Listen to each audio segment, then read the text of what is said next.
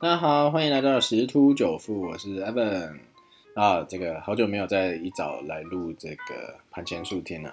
啊，因为这个最近施工啊的这种状况终于趋缓休息了。好，那我们来快速看一下哈，这个欧洲股市、美国股市的部分。好，那基本上这个欧洲啊跟美美股的部分还是受到这个六月十七号 FED 决议的一个啊这个会议前啊有点压抑啊。哦，那所以就是，啊，这个涨幅受限制。那在美欧，它这边有一个关税战休兵啊，因为为了要去联合起来哈，去跟中国做一个对抗啊，所以这个标普啊就收低啊，大概就是这个概念。那最近一直在讲这个隔夜负买回操作啊，规模一直都在呃一个算蛮大的一个量啊。那虽然说昨天的这个是有点下降。好但是问题问题是这个，呃，市场会认为说这个联总会认为市场的资金啊还是有点多，好，所以这个负买回操作金额就相对来的大。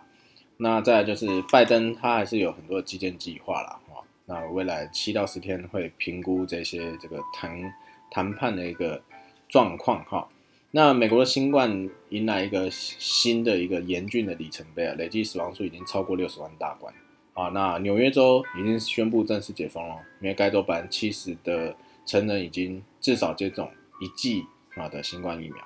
啊啊，就是所以不管如何哈，这个疫情尚未结束啊，英国又最近又有一些这个封锁的一些措施又出来了。好，那台湾部分现在是资金行情引爆。啊，为什么？因为现在是六月，呃，算六月中吧。啊，那开始很多股东会都要开了，所以董监呢都开始在市场扫货哈。啊，这个卡位，像那个泰丰轮胎啊，也有出现经营权之争啊。啊，这打出七伤拳呐。啊，就是要让这个市场派都如果到时候取得这个经营权啊，也得不到好果子吃啊。啊，无论如何，现在这个市场目前只要看起来。好，加 FED 这边的这个资金维持宽松哈，再加上那个内资的一些这个市场派或者公司派啊，主力的的资金啊，应该有希望去过一个前高哈，有机有机会哈。好，那再我们看一些新闻的部分。好，这个首先看，嗯，巴菲特有讲啊，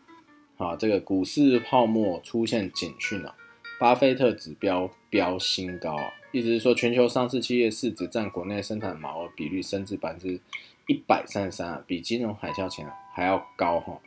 那这个是股神巴菲特他偏好的股市估值衡量指标啊，就是全球上市企业的市值占国内生产毛额的比率啊。好，那这个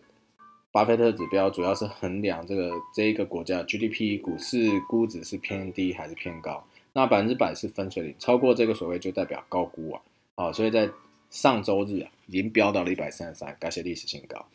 那为什么这个要去注意一下？原因是因为，好，这个指标已已经比两千年网络泡沫、两千零八年金融海啸还要高出一大段哦。啊，二零零八年金融海啸的时候才大概在一百二十出头啊，好，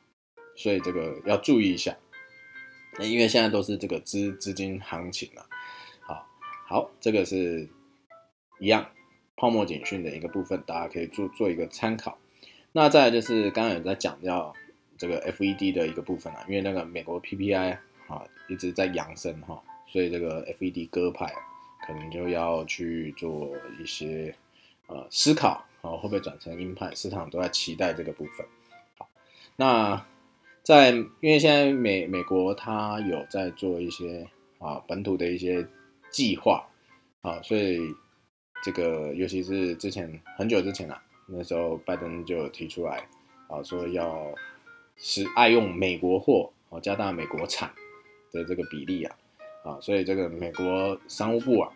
就发明呃发布了一个两百五十页的报告，好的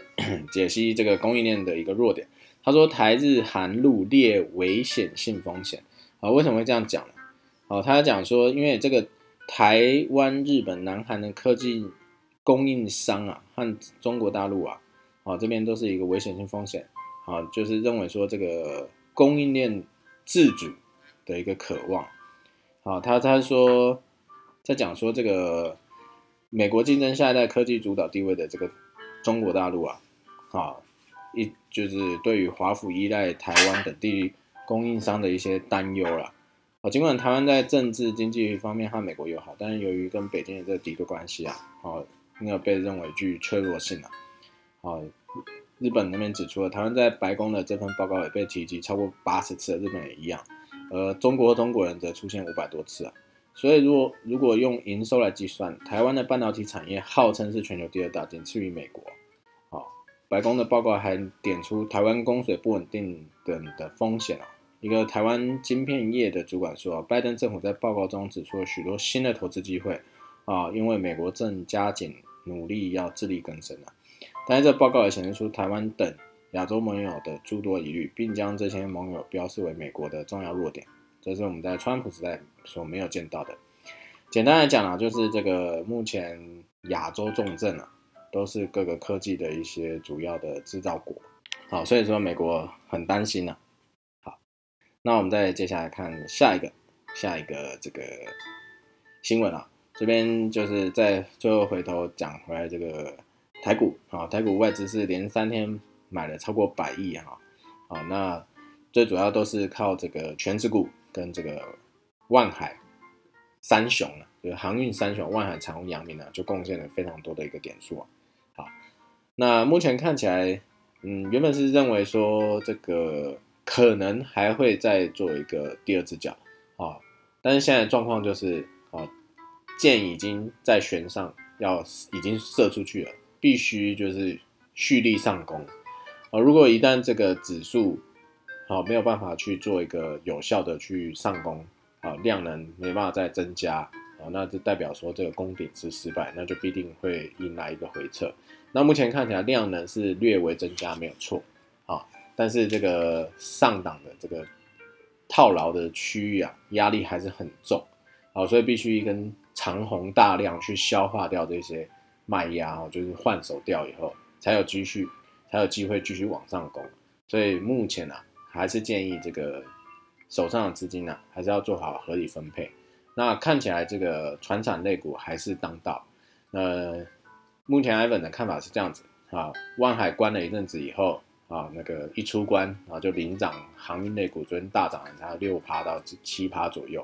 啊，那中统也是目前也是被关注的，然后会不会关完以后啊，出来以后也会领涨着钢铁类股向上？啊，这也是有可能的，因为历史有可能重演。毕竟这个钢价还是一样，啊，这个需求存在，然后报价也是增加的，啊，所以，呃，这个目前资金还是会在万海跟不是的呃航运跟钢铁类股之间，啊，做一些啊游走，啊，会获得青睐。那电子的话就要看各自的表现，好，那这这个大家可以再去多所琢磨一下，好，不过可以确定的是。千金股啊，只会越来越多。昨天盘中闪见十一千金哈，好，那不管如何，大家都在等待这个十七号的利率决议的一个结果。好，一旦这个结果出来，大概就可以知道六月啊的高点会在哪边了。好，那我的分享就到这边，谢谢大家，拜拜。